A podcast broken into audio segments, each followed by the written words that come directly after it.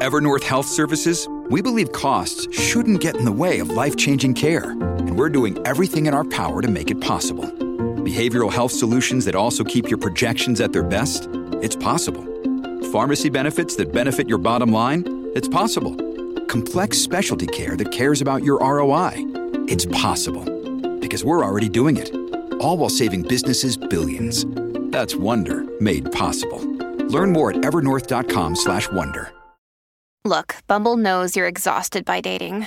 All the must not take yourself too seriously and 6-1 since that matters. And what do I even say other than hey? well, that's why they're introducing an all new Bumble with exciting features to make compatibility easier, starting the chat better, and dating safer. They've changed, so you don't have to. Download the new Bumble now.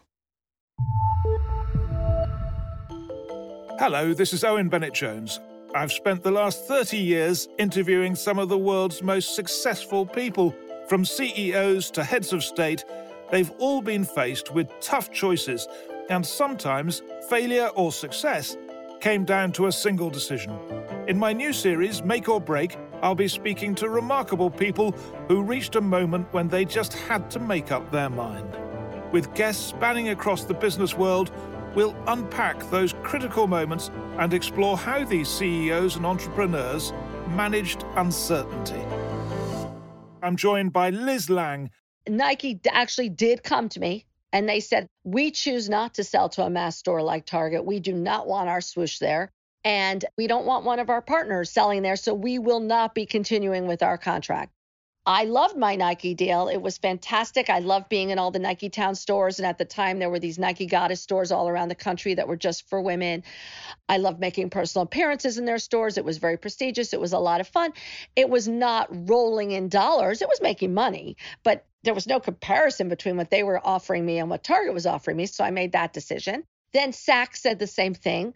We will not have Liz Lange shop and shops in our Saks and also Liz Lange boutiques within Target stores. No way, no how. And I said, okay, Saks, that's fine. Target was also offering much more than just floor space and dollars.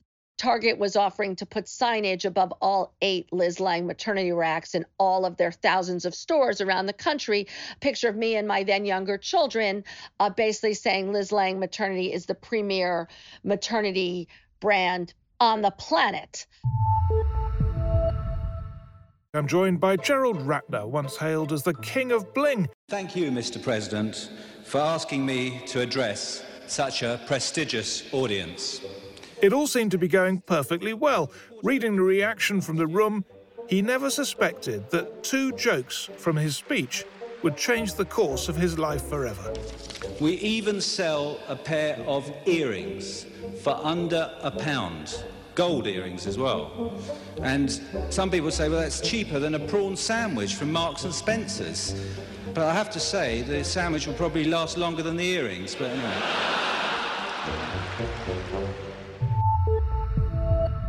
I'll be speaking to Jan Christian Vestre.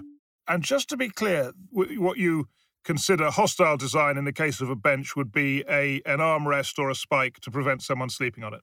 Yeah, so uh, hostile designs or hostile architecture is a strategy that uses elements of the built environment to uh, guide or restrict behavior in order to prevent crime, protect uh, property. That's often what they say and often how they argue. But uh, it targets people who use or rely on public uh, space more than others, such as youth and the homeless.